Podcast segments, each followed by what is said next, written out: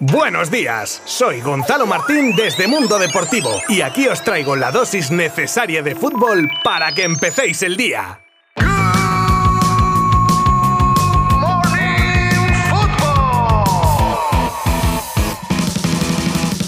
Muy buenas a todos. Tres días faltan nada más para la esperada cita mundialista y ya se nota el picorcito porque empiece, ¿eh? De algo hablaremos hoy. Además, ayer hablaba Luis Enrique que nos dejaba un spoiler sobre el partido de hoy de la Roja frente a Jordania a partir de las 5 de la tarde que da esperanzas a la selección y a todo aficionado del Barça. Y escucharemos, como no, al seleccionador. Hemos tenido nuevos emparejamientos de Copa del Rey del sorteo, también efectuado en el día de ayer. Además, ya sabemos la sanción que se le ha impuesto a Lewandowski por su expulsión expulsión en Pamplona y va a dar para debate los insultos racistas a Camavinga por la lesión de su compatriota en Kunku y más cosas de aquí en adelante. Os habla Gonzalo Martín desde Mundo Deportivo. ¡Empezamos!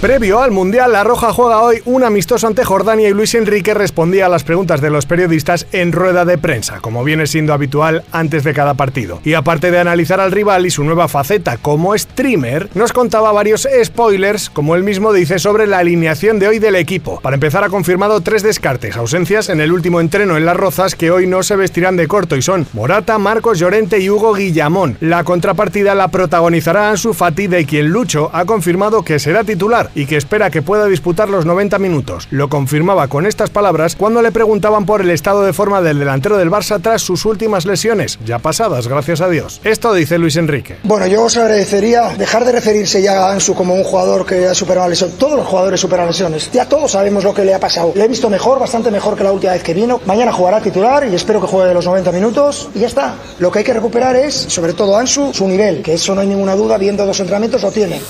Y ya tenemos los enfrentamientos de la segunda ronda de la Copa del Rey tras el adiós prematuro de dos primeras como Cádiz y Almería. Los partidos más destacados son quizá los que disputarán los equipos de primera, quitando los participantes en la Supercopa. Y han sido los siguientes: Real Unión Mallorca, Arenteiro Atlético de Madrid, Guadalajara Elche, Juventud de Torremolinos Sevilla, Arenas Club Real Valladolid, Arnedo Osasuna, Sestao River Athletic Club, Atlético Saguntino Rayo Vallecano, Guijuelo Villarreal, Guernica, Celta de Vigo, El Paso Español, Diocesano, Getafe, Coria Real Sociedad y Cacereño, Girona.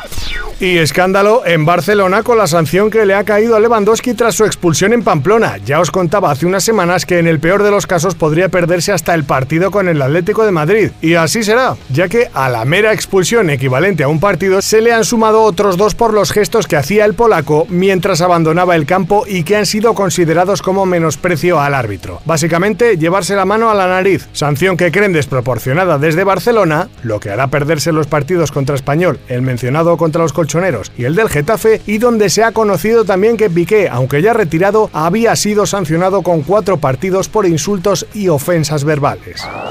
Una desgraciada acción en un entrenamiento va a privar al delantero francés del Leipzig, Christophe Nkunku, de jugar el Mundial. Hasta ahí, pues, bueno, un infortunio más de los que pueden ocurrir. Lo grave de esta historia es lo que le ha ocurrido al otro protagonista que participaba en la jugada, Eduardo Camavinga, que tras conocerse la noticia no ha parado de recibir insultos racistas en las redes sociales, culpando al centrocampista del Madrid por la lesión. Rápidamente, y utilizando jerga bélica, contraatacaron los defensores del joven jugador del Madrid, obviamente que no tuvo ninguna intención de lesionar a su compañero y que en ningún caso, en ningún caso merece este tipo de violencia racista que por desgracia algunos pocos, pero ruidosos, practican. Según The Bild, uno de los jugadores más deseados de próximos mercados, Jude Bellingham, no va a querer tener en vilo a su actual equipo, el Borussia de Dortmund, como, por ejemplo, hiciera Haaland durante más de un año. Es por eso que el centrocampista inglés de 19 años ha anunciado que tomará la decisión final sobre su futuro y si continúa en Dortmund o cambia de aires cuando acabe el Mundial de Qatar. Varios son los clubes interesados en él, pero no todos con opciones de pagar los 100 millones aproximadamente que costaría el traspaso. Es por eso que las quinielas apuntan a que en caso de salir, se debatirá entre Real Madrid, Manchester City y Liverpool. Qué raro que no esté el PSG por medio, ¿verdad? Y hoy terminamos con un rumor que está cogiendo fuerza últimamente y que nos cuentan desde el desmarque. Los equipos implicados, el Sevilla y el Fútbol Club Barcelona, y la información es que el club hispalense con notables necesidades querría en enero al delantero culé Memphis, que acaba contrato en 2023 y parece que tiene bastantes números de salir del Camp Nou. Las apetencias de los sevillanos serían que llegase tras una rescisión de contrato o finalmente traspasado por una baja cantidad, de eso sí. A ver, ¿quién no querría un fichaje así? Lo que falta es el sí del equipo y del jugador, claro, porque el Sevilla tendría otro hándicap, y es que el neerlandés parece que de salir preferiría hacerlo a la Premier, pero bueno, ya hemos visto cosas así anteriormente.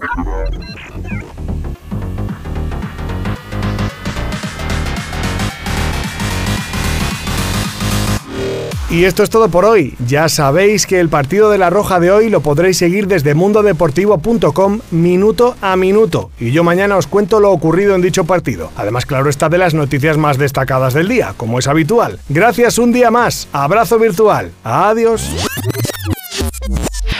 Mundo Deportivo te ha ofrecido Good Morning Football, la dosis necesaria de fútbol para comenzar el día.